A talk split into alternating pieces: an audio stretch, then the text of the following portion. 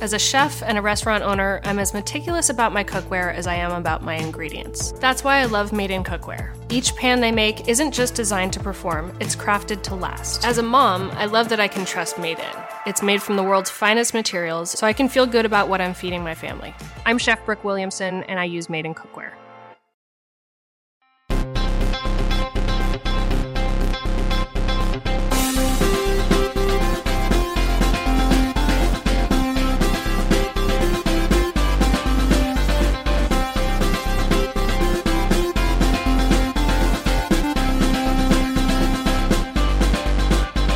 Welcome to Pod Save America. I'm Jon Favreau. I'm Jon Lovett. I'm Tommy Vietor. We're back. Hello. Good job, Lovett. Oh, Good job in our absence. A lot of pods. Alyssa was fantastic. Good job, Alyssa. I'll tell you over the pod. I haven't told you in person yet. yes. A lot of The chemistry with you and Dan was electric. electric. You could you could you could boil water on it. I can't pretend I listened. I was on vacation. Welcome back, guys. Great to see you. Good we missed you. Two pods and a De Blasio. Oh yeah, how was Bill? You know, he's very tall. No, we had a great conversation. It'll be out on Wednesday. Out on Wednesday. Great. Uh, later in this pod, my interview with the hosts of the political podcast Hacks on Tap, our friend David Axelrod and Republican strategist Mike Murphy. Love hacks on top. On, on top? What did you say?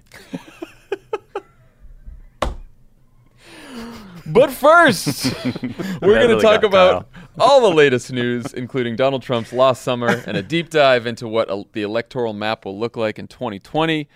Few quick housekeeping notes. We already did the de Blasio one. Um, remember, that's Wednesday that pod will come out. Uh, also, Pod Save America and Love It or Leave It are on tour this month again.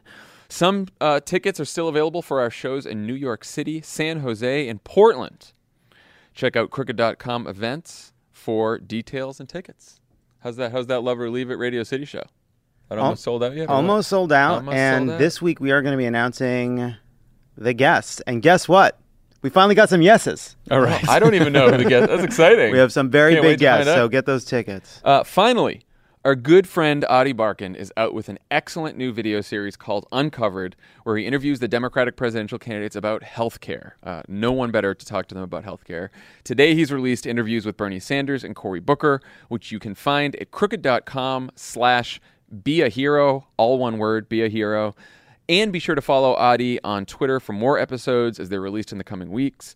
He'll be on this pod talking about the series and his new book uh, on Thursday. So you don't want to miss that. Check it out. Um, all right, let's get to the news. Over Labor Day weekend, President Trump canceled a trip to Europe with other world leaders to commemorate World War II so he could stay home and monitor Hurricane Dorian, a Category 5 storm that's already caused catastrophic damage to the Bahamas and is still threatening the east coast of the United States. Trump's hurricane monitoring included two rounds of golf and more than 120 tweets where he attacked the media, Jim Comey, Debra Messing, and others. the Debra Messing one. What a morning for her to just you just you're just minding your own business. It was a whole news cycle with uh, De- Debra Messing. Missed that one. What did he say? She congratulated me when the apprentice got picked up. or I don't even remember. It's I just, just a saw beyond it. parody. I saw it on Twitter. All over over over vacation. I saw two things on Twitter that I was glad I wasn't a part of. Something about bed bugs and Bret Stephens, Uh-huh. and then Debra Messing popped up, and then I threw my phone in the ocean and was like, "Great." Yeah. I will say one of my one regret. It's a small regret in my life, but I was at the upfronts promoting a little show called 1600 Penn, and Trump was there promoting The Apprentice, and he was like he was on the other side of the room, and I really did at the moment be like, I'm gonna walk up to that motherfucker, and basically, you know, launch in because of the birther stuff, and you know, I just didn't. cool story about how you were almost a hero. I was it wasn't even close. Listen, I'll have co- I'll have confrontations at a cocktail party. I'll do it. I just didn't do it that day. Um, so he he was golfing. He sent all these tweets out. Uh, some of Trump's angriest tweets were in response to a Washington Post story about how the president's own advisors and allies characterized these last few months as a lost summer. Quote, that was a quote. Uh, filled with what they described as quote squandered opportunities, self-inflicted controversies, self-sabotage, and a president who was quote crashed through the remaining guardrails. Doesn't sound like the Trump we know, does it, guys? No. I'm trying to think of something like Rot Boy Summer, you know, something like that. Dumb Trump Summer. I don't know. Workshop it. See if you can get it through sometime during the podcast. Isn't it cuffing time now? Isn't that the new thing? Everyone's saying. I don't know what that means. Google it. Okay. Uh, so I want to spend some time on the Lost Summer story. But first, uh, I know that we never liked the media's obsession with optics when Obama was president, but how much should it matter that Trump was playing golf and rage tweeting in the midst of a hurricane threat and we haven't talked about yet another mass shooting in Odessa, Texas that left seven people dead? I mean, the old rules of politics said it mattered a lot. Right. you know, I mean, listen, can you monitor uh, the track of a hurricane from a golf cart? Yes, absolutely. But it's also true that when the president of the United States gets all the relevant people in a room and is barking orders at them and is demanding to know like what what's been done to make sure that the people of Florida have taken care of, things get done faster. And he's obviously not doing that. He also canceled a trip to commemorate World War II and then congratulated the people of Poland for being invaded. Did you guys see this? yes. So it's like the, he, the guy's just banging around through the world, screwing things up left and right, and then fucking around on the golf course. I mean, it does speak to the fact that he just doesn't care about the job. Yeah, and there was him saying that um, he'd never heard of a Category Five hurricane Like before, multiple times. times. saying like, "Oh, we've never seen that one before," which is crazy since there's been multiple Category Five hurricanes since he's been president.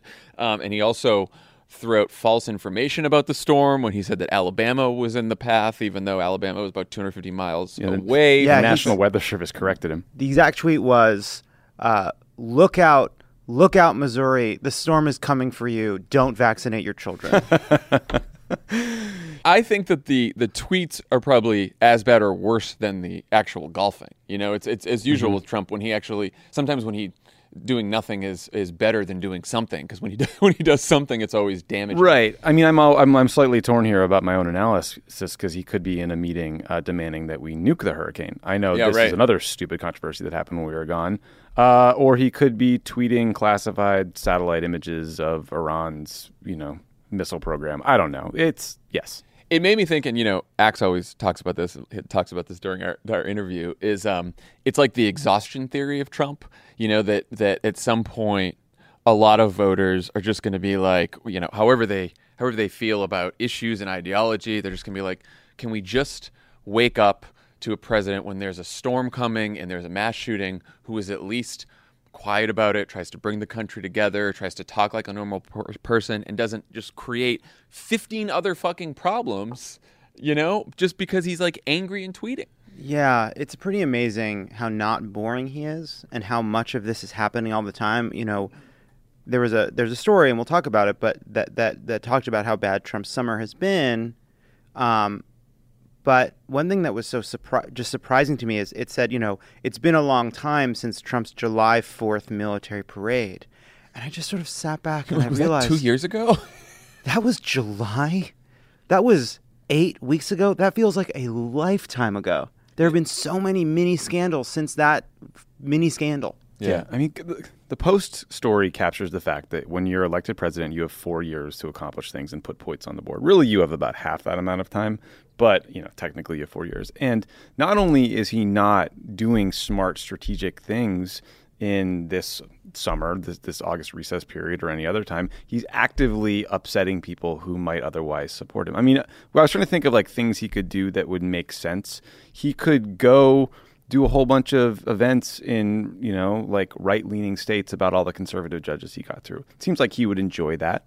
It's something that his his base would get behind. Yeah. Or go to some of these swing districts where Democrats just got elected and put pressure on them to vote your way on like immigration. There's so many obvious things he could do. And I'm not even trying to like you know, do the thing where you say President Trump, if he acts like a normal president. These are like basic things that he might even enjoy in his little addled brain because he likes getting adulation at events. So let, let's get into this piece. I mean, I, I agree. I thought it was really smart and well reported because, you know, it notes how the summer and fall before an election year is a critical time for a president to notch some legislative and political victories and also build a case for his reelection campaign.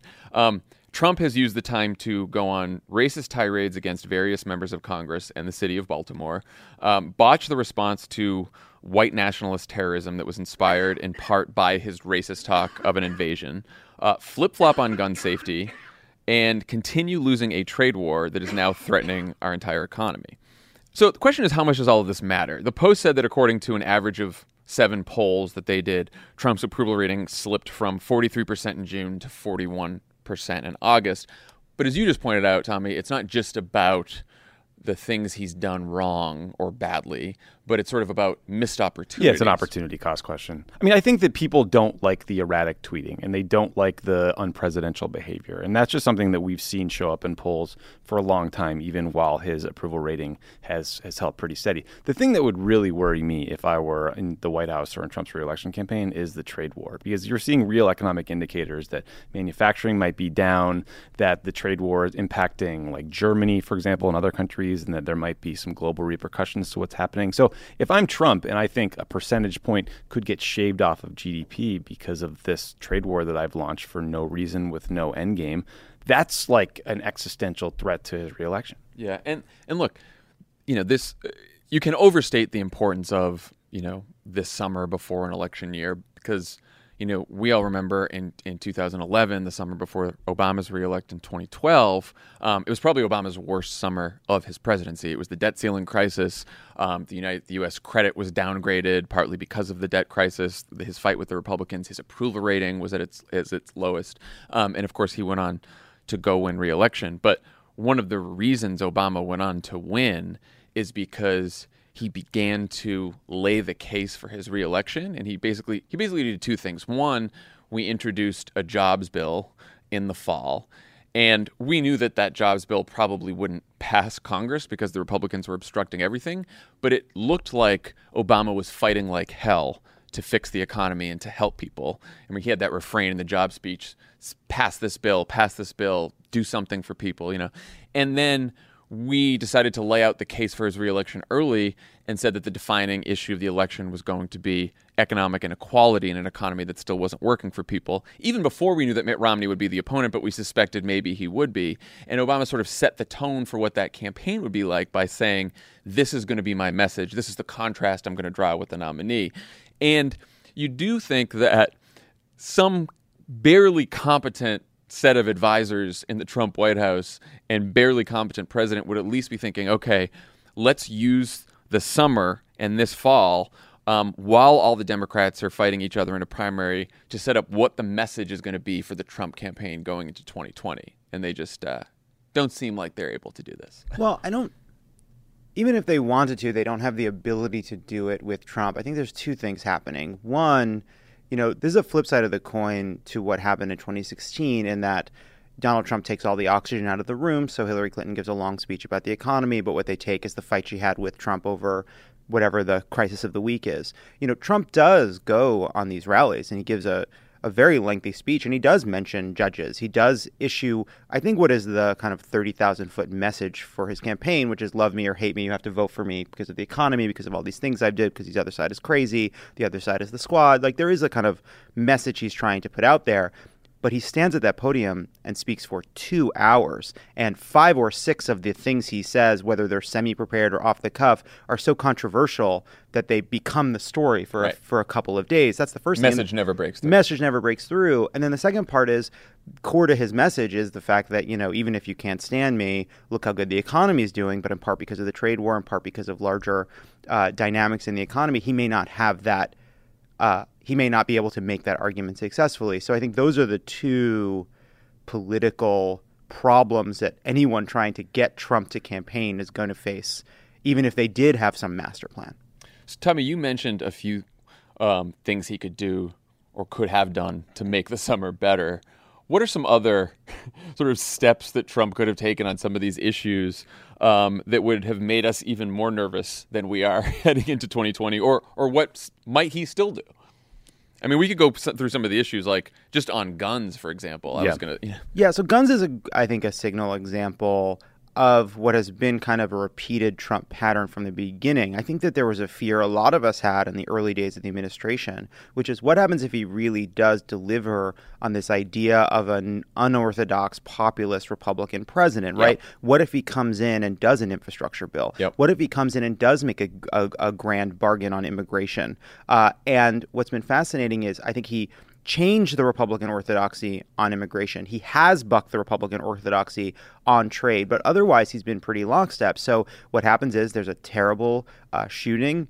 Trump starts uh, talking about background checks. He starts sounding like he's going to pursue some kind of moderate deal with Democrats, that he's going to buck the NRA. Uh, but of course, that doesn't last, and he ends up walking it back, which he's done on a host of issues. I mean, fundamentally, Trump has never been willing to buck the conservative base of the party uh, to get a win. And I think we are politically, I think that that has been valuable. It's sad for the country on issues like guns, but I think politically it has put him in a box.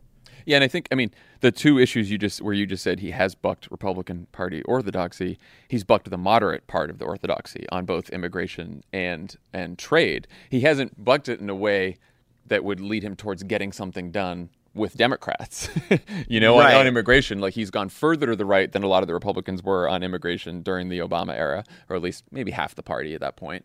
Um, and on trade, I mean, you can see right now he's trying to negotiate with Pelosi and the Democrats the NAFTA 2 deal, mm-hmm. right? And like you could see him getting some trade deal and that would help him out, but I don't know that that's going to happen. Right. I mean, the trade is an interesting one. I mean, he he, he ran around saying that uh, NAFTA was the worst deal ever negotiated and that he alone could fix it and they they renegotiated some like really minor changes to the bill that might help like dairy farmers or you know change the way auto uh, manufacturing standards are in Mexico. But then he now he doesn't seem to give a shit about the thing. He's not pushing for it to get passed in Congress. He's not pressuring Democrats to fix it. And the China trade war is the same thing. I mean, the things that I assume we're fighting for uh, when it comes to our trade relations with China are like protecting intellectual property for corporations. That doesn't help some guy in Wisconsin. That helps like Apple. It helps major corporations and shareholders and other rich people. So the the things he's doing are misaligned with the priorities of working people who might have actually been hurt by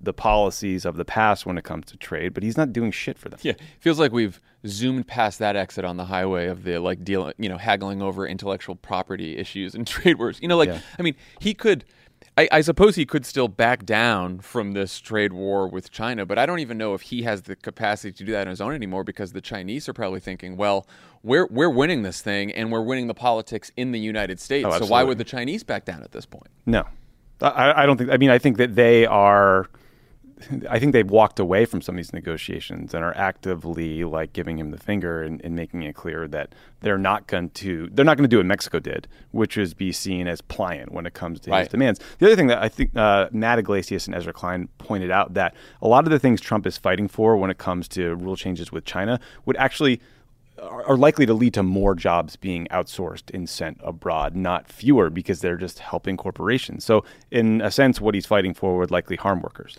Yeah, that's I think part of it. Yeah, that as long as the trade war is ongoing, the trade war is the source of all of these ills. It's the source of job losses. It's the source of economic dislocation. It's the source of your misery. It is a scapegoat for him to point to, along with immigrants.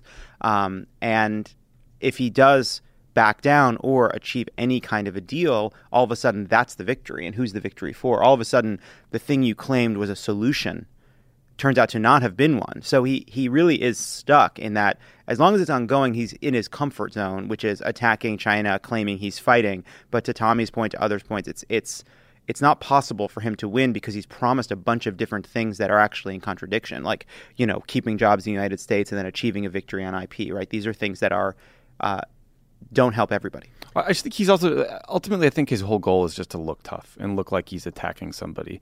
But when the when looking tough leads to the economy faltering and people actually getting hurt, I, I don't think that's going to work. And then work. and then you're to come around on the back end and say, well, actually, it's Jay Powell, the chairman of the Fed's fault here. Like no one knows what the hell he's talking about. Yeah. So we've talked about this before, but it almost seems like Trump and his campaign have sort of given up on trying to improve the president's political standing, and they're just hoping to win by disqualifying his mm-hmm. opponent. And Maggie Haberman reported this weekend that a Trump advisor recently told her that Trump wants voters to feel negatively not just about his opponents, but about longstanding institutions like the media. And, you know, most of his rage tweets over the past couple days have been directed towards the media. Uh, what do you think about that strategy? Yeah, I mean, I can't. Know. I can't win, but you can lose. The right. strategy, basically, is is what he's doing now. Right, and and you know, I think this is if you're inside a Trump campaign and you're trying to figure out how to be useful, it's not going to be making Trump different. It's not going to be about tra- making Trump more popular. It's going to be about tearing down your opponents. It's going to be about dragging everybody down to his level because that's that's what he did in 2016. It's the only path for him. It's the only way because the, the other option is for Trump to become a different person, and that's been promised for a long time. Yeah, that tweet about attacking institutions uh, rang very true to me, but it also didn't seem particularly new. You know, I mean, they're literally funding organizations, apparently, the Trump people, to dig up things journalists said and feed them to fucking Breitbart so they can, you know, try to take the Washington Post down a peg. And, you know, they know this is an asymmetric fight because then you have a bunch of uh, journalists on Twitter complaining that Beto O'Rourke didn't let Breitbart into one event as if it's sort of like a, Yeah. you know, as if they're an actual news gathering organization and not just an arm of the Republican Party. Like the, the Trump people are are telling us. I mean, Steve Bannon worked there, right? It doesn't it doesn't matter. Um, but the the broader fight against institutions has basically been what Republicans have done for decades, right? They they want to undercut our faith in government. They want to make it harder to participate in democracy, and in so doing, they can win with a smaller and smaller group of people actually voting for them. Yeah, I, I do think that within this strategy of trying to disqualify his opponents and the media and saying, don't believe anything bad that you hear about me, is basically his strategy. There's a clue for how Democrats need to take him on, which is like, this is not about whether what Trump is saying is true or not, whether the media is lying about him or not. Just forget about what you're hearing. Believe your own eyes, right? Like, mm-hmm. what is your life like, right? You know, and, and this trade war, and we, you know, we saw this when we were testing um, messages in Wisconsin in our change poll.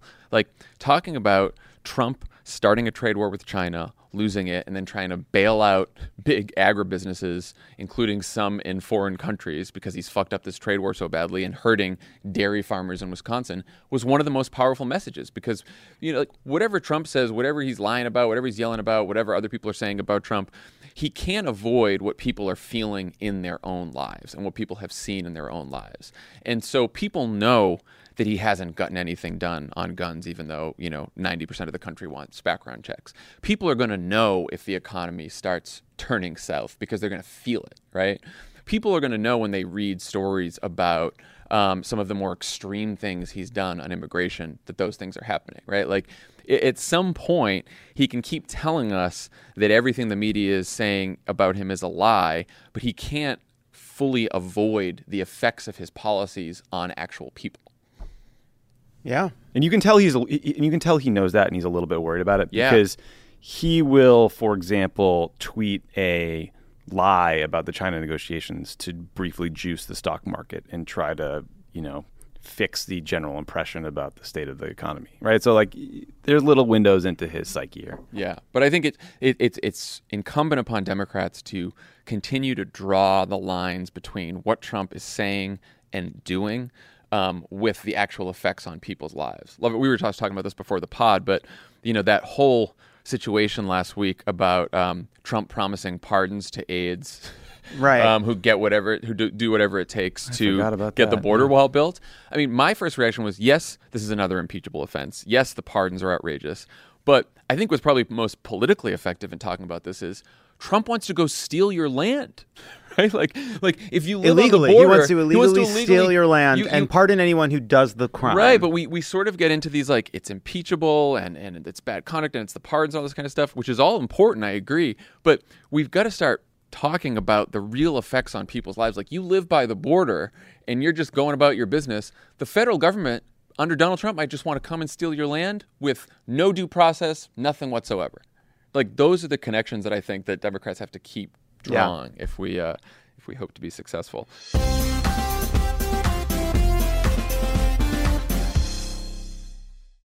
Pod Save America is brought to you by Fast Growing Trees. Did you know Fast Growing Trees is the biggest online nursery in the U.S. with more than 10,000 different kinds of plants and over 2 million happy customers in the U.S.? I know now. There you go. They have everything you could possibly want, like fruit trees, palm trees, evergreens, houseplants, and so much more. Whatever you're interested in, they have it for you. Find the perfect fit for your climate and space. Fast Growing Trees makes it easy to order online, and your plants are shipped directly to your door in one to two days. And that's and that's so fast. so fast. And along with their 30 day Alive and Thrive guarantee, they offer free plant consultation forever. Let me tell you, I'm not very good at keeping plants alive, but uh, they sent us a, a little tree, and it is A ficus. it is both alive and thriving. Wow. Yeah, Wow. Big, beautiful leaves. big leaves, big leaves. Uh, I love the looks of it. Looks great. Uh, it came really fast. Perfect. This spring, they have the best deals online, up to half on select plants and other deals. And listeners to our show get an additional 15% off their first purchase when using the code CROOKED at checkout. That's an additional 15% off at fastgrowingtrees.com using the code CROOKED at checkout. Fastgrowingtrees.com, code CROOKED. Offers valid for limited time. Terms and conditions may apply. This show is sponsored by BetterHelp. How do you cope when there's something weighing on you or something you need to get off your chest? You know the best way to do it? Best way to cope is to talk about it. Not just cram it down, not do what generations of New Englanders have done, just stuff their feelings down, maybe cover it with a coat of booze. No. You got to talk to someone, you got to work it out, get it off your chest. And just by doing that, you will feel better. We all carry around different stressors, big and small. When we keep them bottled up, it can start to affect us negatively. Therapy is a safe space to get things off your chest and to figure out how to work through whatever's weighing you down. If you're thinking of starting therapy, give BetterHelp a try. It's entirely online, designed to be convenient, flexible, and suited to your schedule.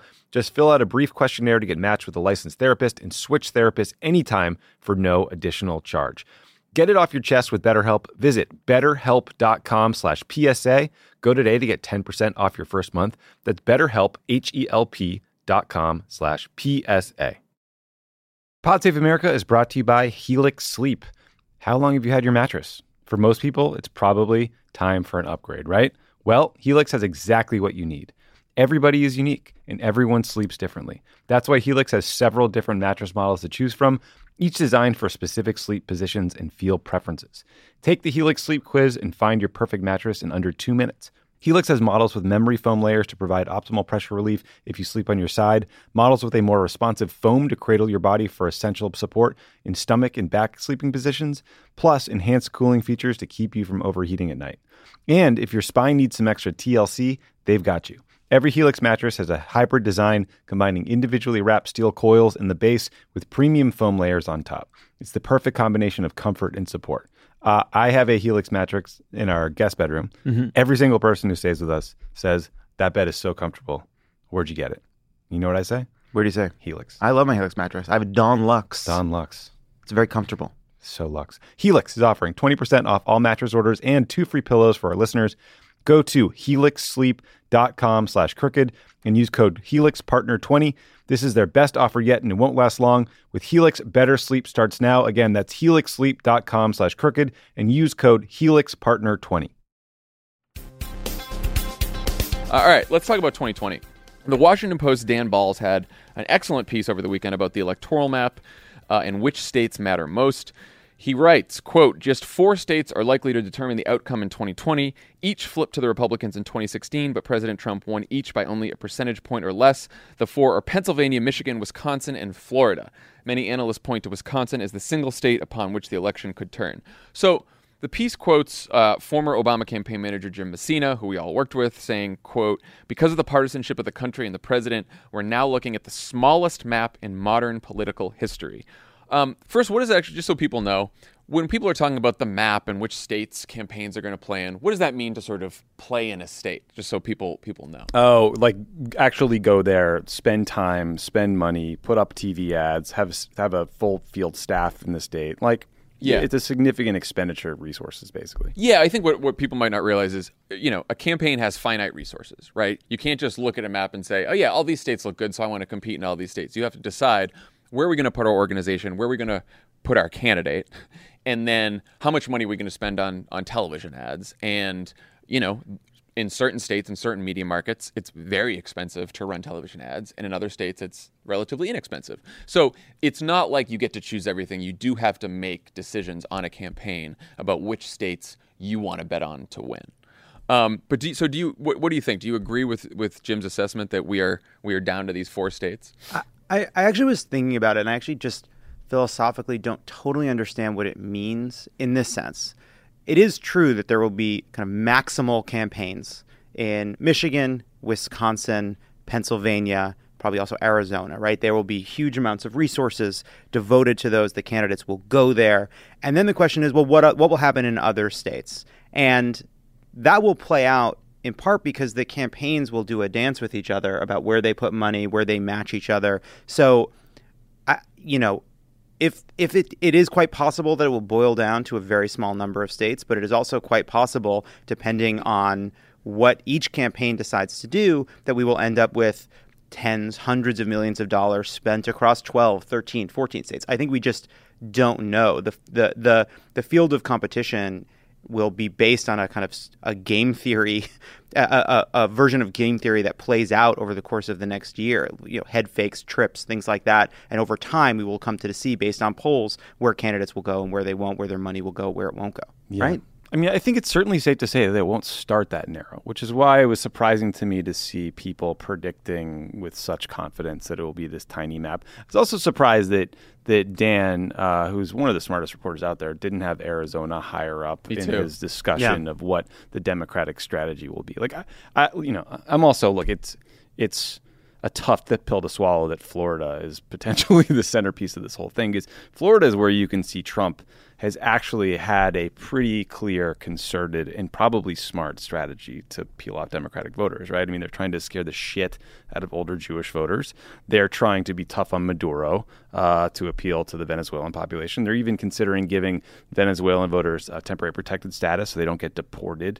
So they're they're undoing everything Obama did on Cuba to reach the older hardline Cuban population. So like I can see what they're doing in Florida if you were to tell me what he's done to improve his chances of winning Michigan again, I couldn't tell you really anything. And one other just small point about this too is just that states move together. You know, Florida, to Tommy's point, if if the results are coming in and it looks like the Democrat is winning Florida, I think that augurs really well for a bunch of other states to think, wow, we're performing better than we expected or we're performing well. If it starts to look like we're not winning Florida, that doesn't necessarily mean the election is over. So I think that it is true that because of geographic polarization uh, over the last several years, there are far fewer states that are decided by just a couple points than there used to be. There used to be a lot more states that were like five points or less or 10 points or less, and now there's fewer of those states. So that I understand. That said, you know, we all remember that at the beginning of the general election in 2008, David Plouffe sat down, our Obama's campaign manager, and said, "We are not going to be up on election night waiting for one or two states to come in. We're going to have multiple paths to 270 and try to add up as many states as possible, you know, to play in as many states as possible to get to 270. And I think that's still wise advice right now. And I think partly because, look, there's many different demo, you know, we've been having this debate in the primary, um, eh, you know, which which demographic groups do Democrats need to win? Do they need to win back the non-college educated white voters in the Midwest and the Obama Trump voters? Do they need to increase African American turnout in some of these Midwestern states? Or should they look to the Southwest and the Sun Belt and, you know, rely on more college educated uh, white voters and former Republicans and independents and more Latinos? So we, have been having this debate about, you know, which groups Democrats should go after. And I think the only way to solve that debate is to try to play in as many states as you can that are still within you know the realistic uh, uh, scenarios here. So I do think Arizona, which Hillary only lost by three and a half points in uh, 2016, and uh, Kyrsten Sinema just flipped in 2018, has to be in that map. Florida, like you said, which has been has only been within one point over the last maybe three or four elections, obviously is still in that map as well. But look, we were disappointed in Florida in 2018. Gillum and Nelson both lost, so I don't think we could be count. You know, I think there's a good argument to be made. Dave Wasserman made this argument on Twitter the other day that Democrats win Arizona before they win Florida. I think North Carolina is another one in there too. Obama won North Carolina in 2008. We know there's more college educated white voters and African American voters, especially around the Research Triangle. That state had been trending um, blue for a while. Democrats should compete in that state as well. You know, right? And then I think all of this, all of this also boils down to resources.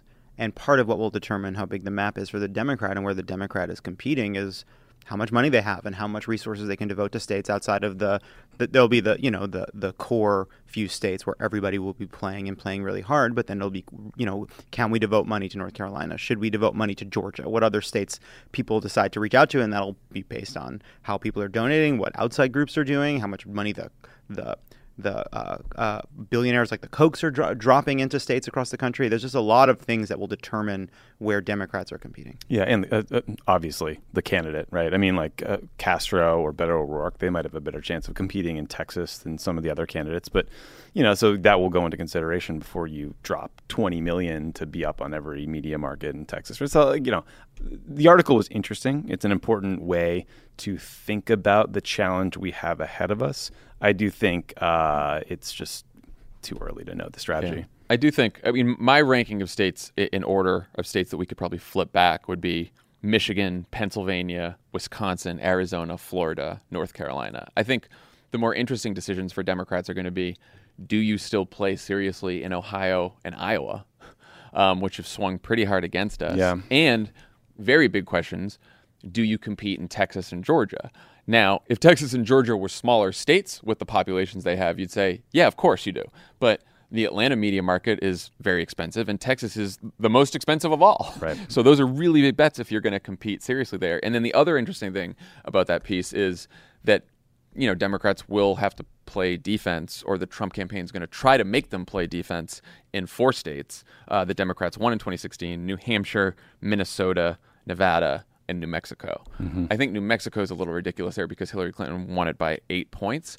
But um, New Hampshire, Minnesota, and Nevada were all decided by uh, a closer margin. So you could see you could see Democrats playing there as well. Yeah, I hope they spend. I hope the Trump people spend uh, mightily in all those other states because they have a big financial advantage, and it makes me worried. Yeah, there is also, by the way, and and, and Dan Pfeiffer brought this up the other day.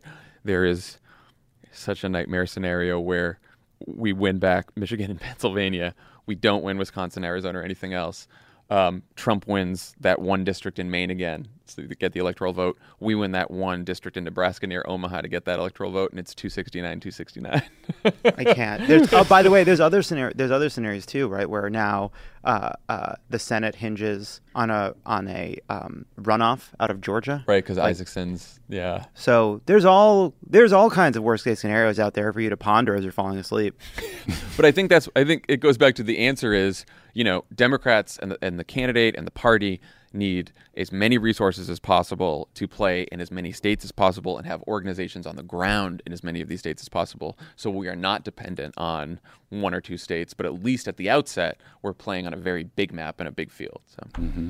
okay, when we come back, my interview with David Axelrod and Mike Murphy.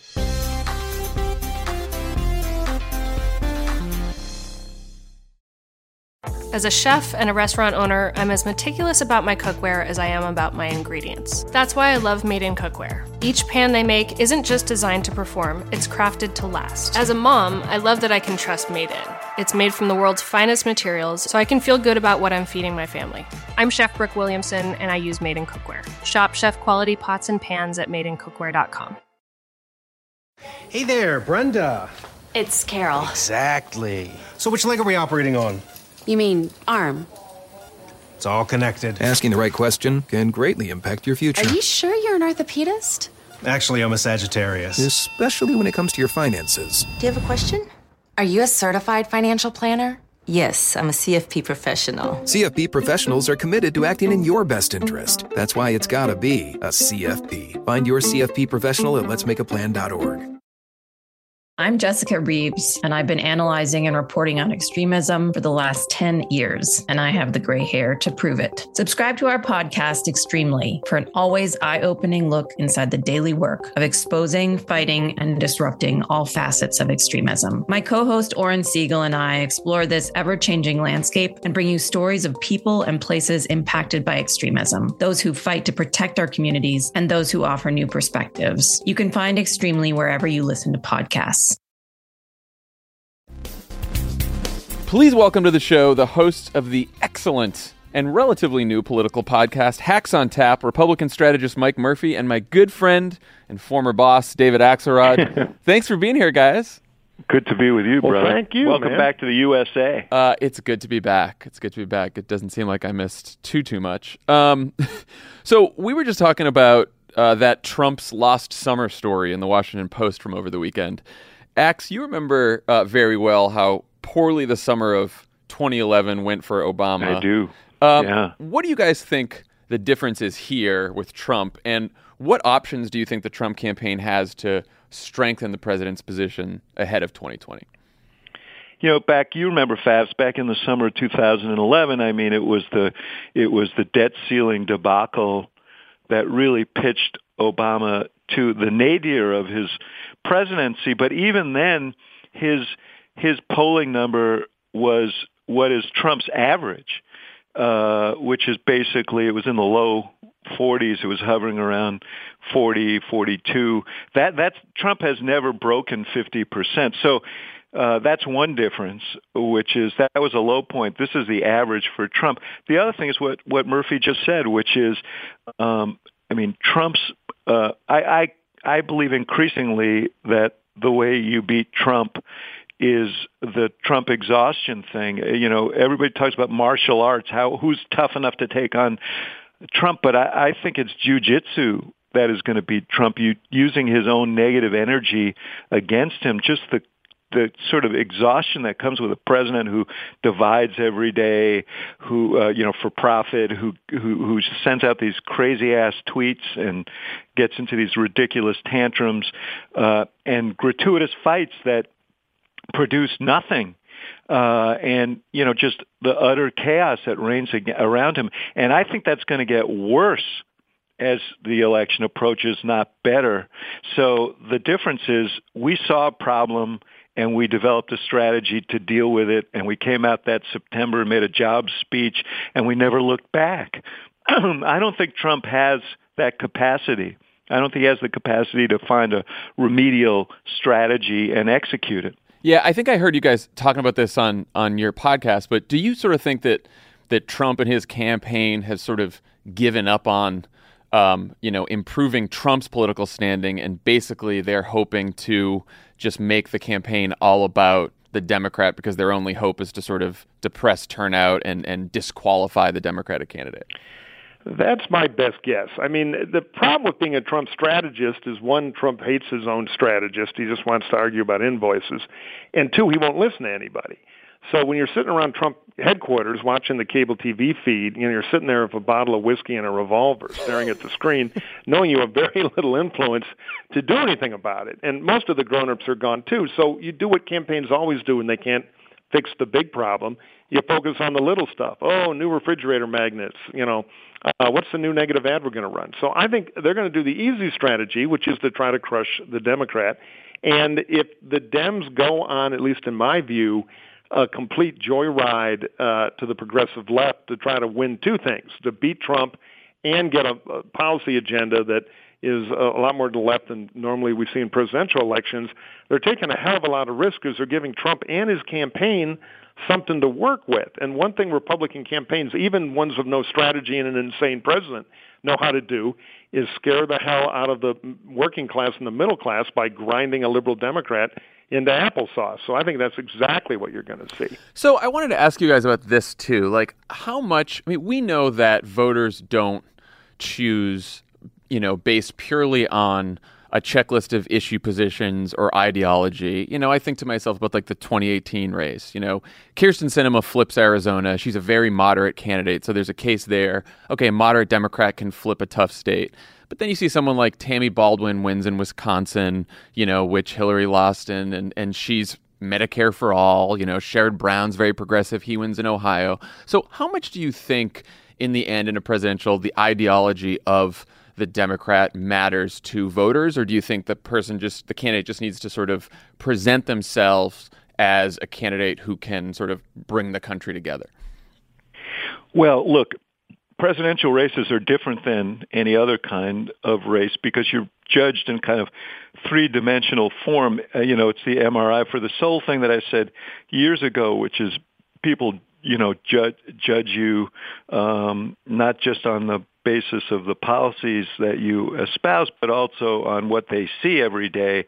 Um, and so, and I think that's going to be particularly important in this race against Trump uh, I do think I, I want to answer your question, but I, I just want to go back one step and say, if you or I or Murphy were advising Trump, in all fairness, um, you would say you can't win a referendum, and ver- and and we would say very few incumbents do. The fact is, uh, Barack Obama may not have won a referendum in 2012. Yeah. Uh, but we knew it was a comparative race, and we knew Mitt Romney would likely be the nominee, and we knew, given what happened with Wall Street and everything, that we had a comparative advantage, and we just uh, went at it uh, relentlessly. Yeah. And so, you know, it is not it is not unprecedented for Trump to want to demonize uh, the opponent. Uh, so, you know, but I do think um, if my jujitsu theory is right, uh, it is. I don't think people are going to be looking. Forget about the ideology for more pugilism. Hmm. I think they're going to be looking for someone who uh, who who will not uh, do what Trump has done. They'll be looking for the remedy, someone who can bring some calm and reason and empathy and humanity to the presidency. And I think that uh, that may trump all the no pun intended all the issue stuff. Yeah. Yeah, and I think this is one of the problems Warren has, who otherwise is quite ascendant and is running the best campaign. Every fifth word of any sentence she'll say in front of a television camera is fighter. And I agree with uh, David that there's going to be a huge market for a huge style contrast to Trump because it's so damn exhausting. But, you know, this is still a fundamental presidential race. The country's been trying to fire Trump since Inauguration Day. Every special election, we Republicans have either done bad or awful, uh, the midterm. So if the Democrats don't get in the way of that, and Teflon up rather than going kind of narcissistic and trying to make a big point about identity or, or progressive uh, policy and get out of the way, the country will fire Trump. But if they get out of the way and give Trump something to work with, it'll be like the Romney campaign. Trump may be able to make it a referendum on a challenger.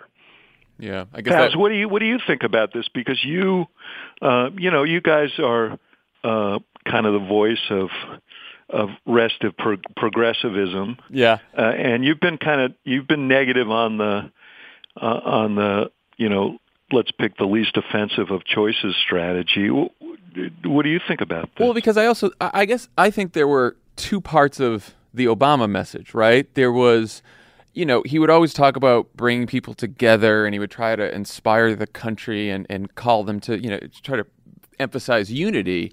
But then at the same time, we always made sure that he had an economically populist message because you know that when you know the people that we're trying to mm-hmm. reach in, in places in the Midwest and other places are feeling you know economically disadvantaged and they respond to a message about, you know, uh, they respond to economic populism. So, in that sense, I think Warren's message is giving people something to vote for and to get excited about. But I do, you know, every once in a while, I do wonder if voters are also going to respond, especially some more of the, you know, sub- suburban voters, some of the mm-hmm. independents that have come our way, to respond to a message uh, that's, all right, aren't you tired of the division and the bullshit from Donald Trump? Don't you want someone who can bring us together? You know, I don't think it's just suburbanites, but I, you look at the polling, and Trump has a real weakness uh, with uh, some of the uh, non-college educated. And I always hate that phrase, but it's it's you know it, it it's meaningful. Um, women uh, in rural areas. He's, you know, he's barely above water with them now in terms of his approval, and I think it has a lot to do. His favorable, I think it has a lot to do uh, with that. With just they can't abide him. It's yeah. not his policies. They they pretty much like his policies, uh, but it is him, and so I think this is a big is a big thing. And uh, you, the thing I worry about is um, Trump is a cultural warrior. Even the economic issues are a surrogate for you know for race, for other kinds of cues uh, to people, and so um, uh, you know I. I do think some attention needs to be paid. You know, one of the things you, you mentioned Obama, we never, we, we, we were very careful about navigating uh, these cultural issues. Yeah. Uh, and he was very, you know, he, he ran you know, better than many Democrats do in some of these areas you wouldn't expect because he focused on the economy and these larger messages of community.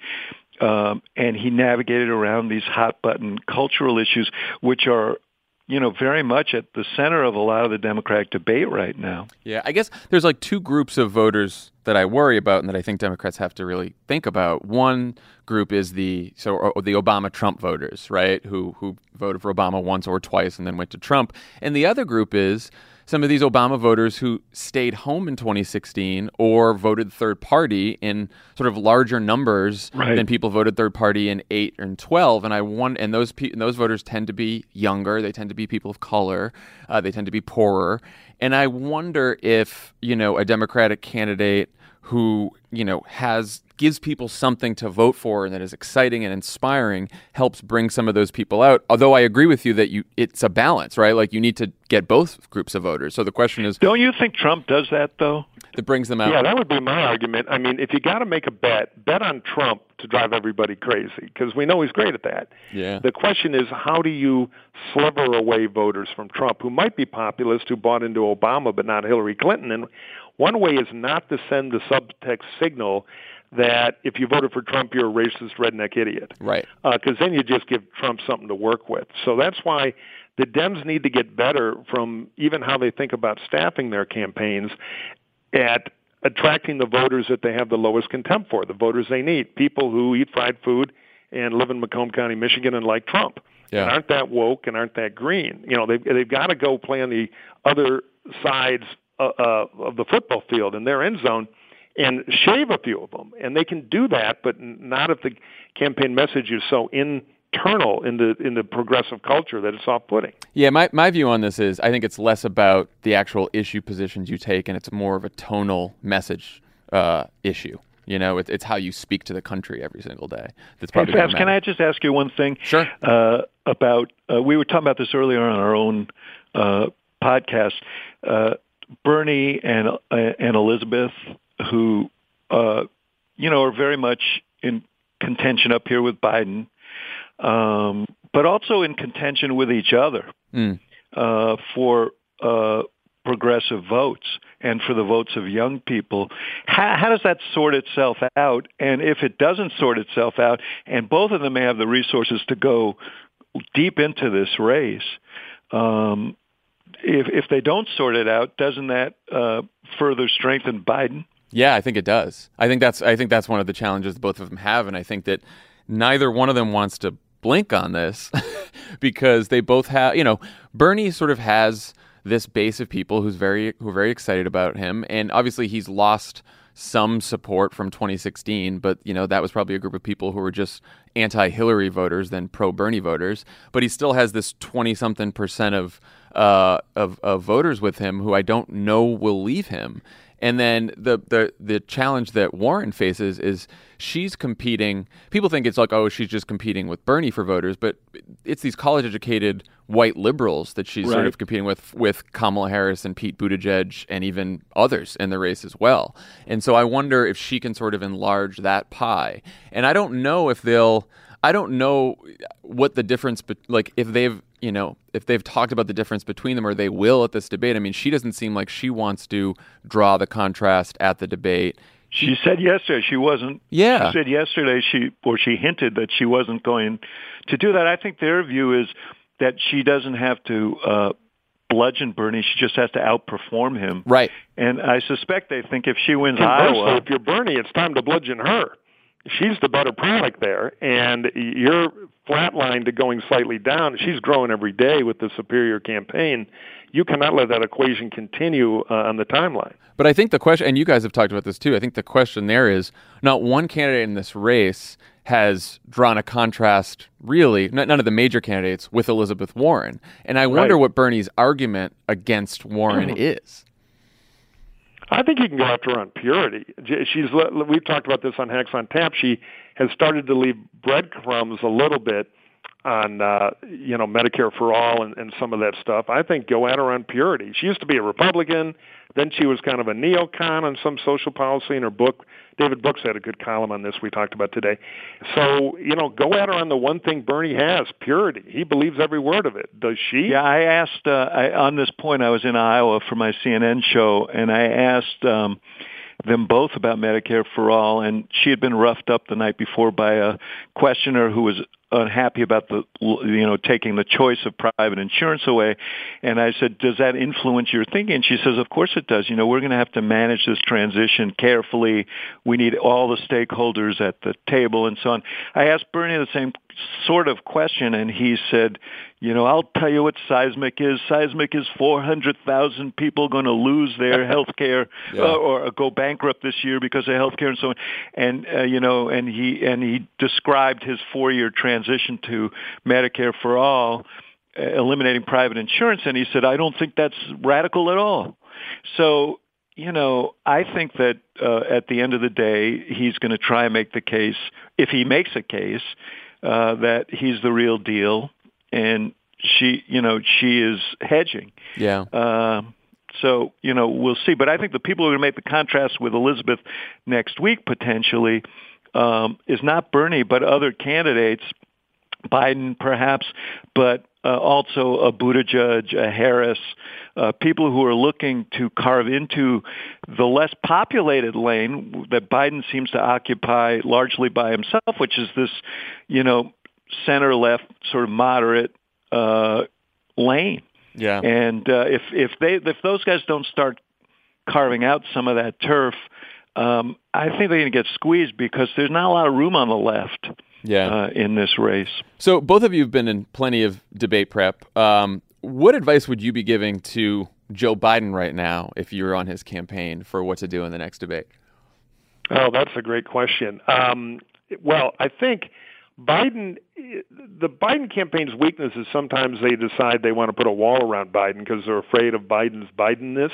They've got nothing else. They ought to bottle it. It's all they have. He's all heart and he's all normalcy.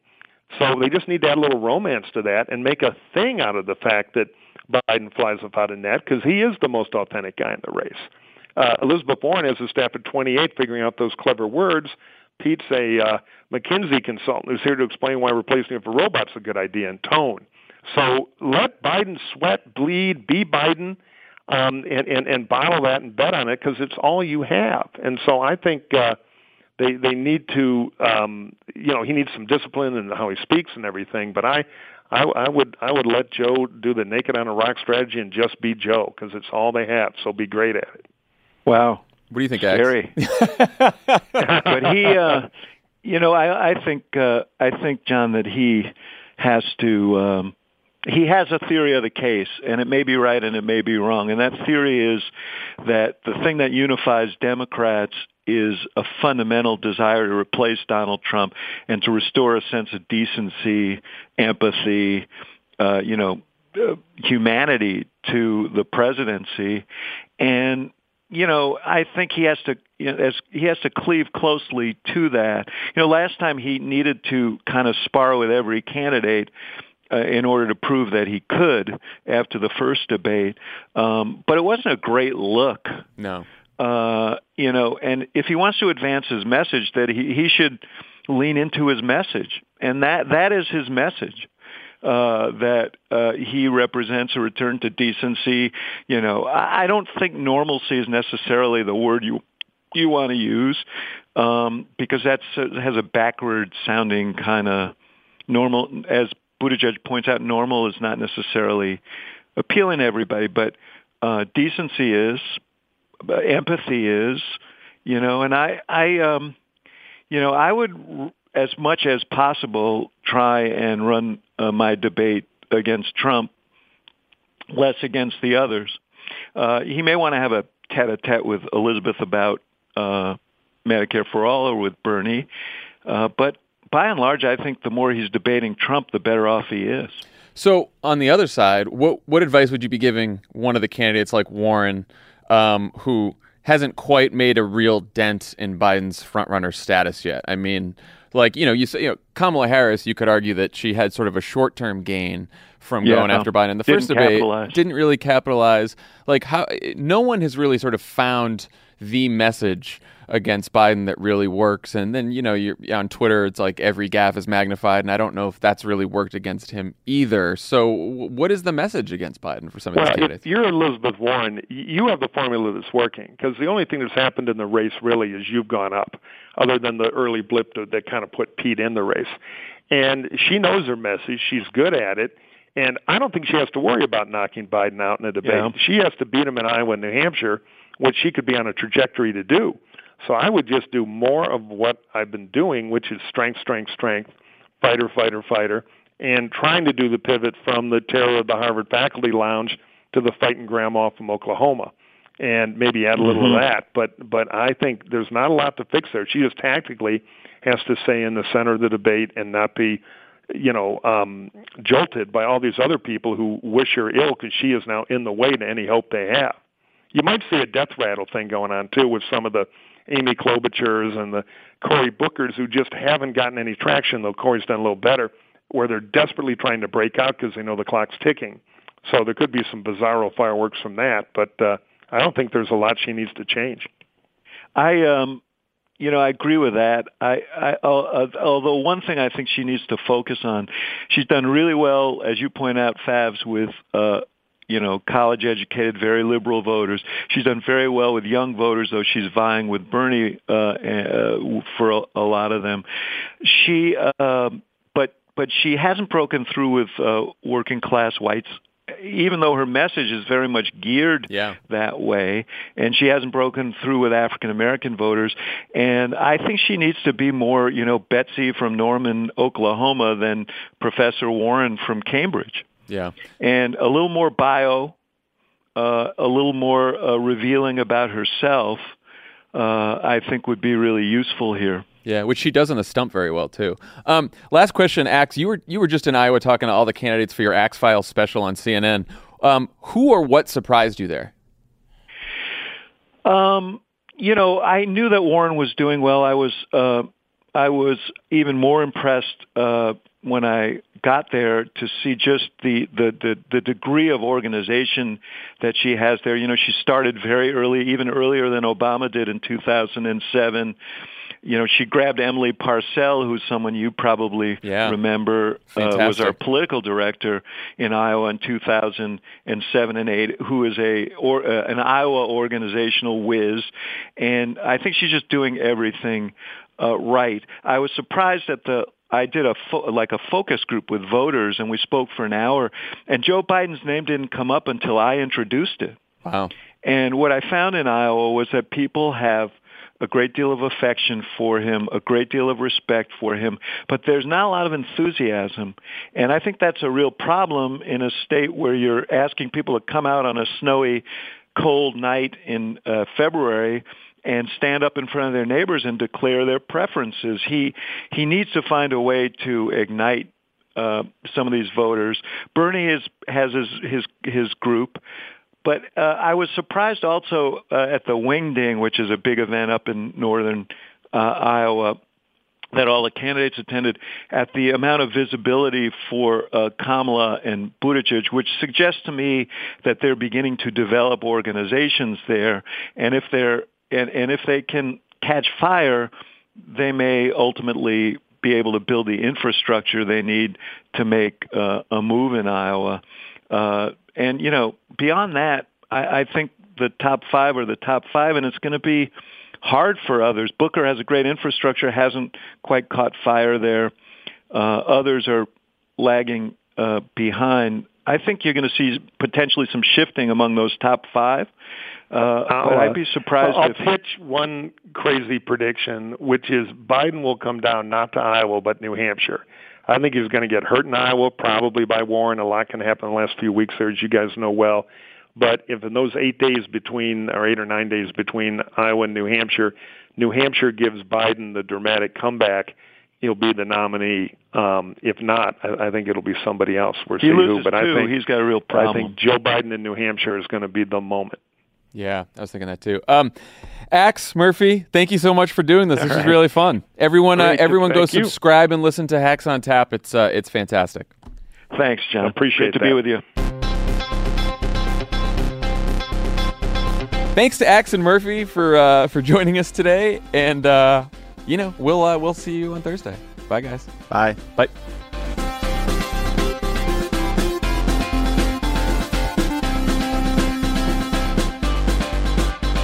Pod Save America is a product of Crooked Media. The show is produced by Michael Martinez. It's mixed and edited by Andrew Chadwick. Kyle Segal is our sound engineer. Thanks to Caroline Reston, Tanya Somanader, and Katie Long for production support, and to our digital team, Elijah Cohn, Nar Melkonian, and Milo Kim, who film and upload these bad boys every week. As a chef and a restaurant owner, I'm as meticulous about my cookware as I am about my ingredients. That's why I love Made in Cookware. Each pan they make isn't just designed to perform, it's crafted to last. As a mom, I love that I can trust Made in. It's made from the world's finest materials, so I can feel good about what I'm feeding my family. I'm Chef Brooke Williamson, and I use Made in Cookware. I'm Jessica Reaves, and I've been analyzing and reporting on extremism for the last 10 years, and I have the gray hair to prove it. Subscribe to our podcast, Extremely, for an always eye opening look inside the daily work of exposing, fighting, and disrupting all facets of extremism. My co host, Oren Segal, and I explore this ever changing landscape and bring you stories of people and places impacted by extremism, those who fight to protect our communities, and those who offer new perspectives. You can find Extremely wherever you listen to podcasts.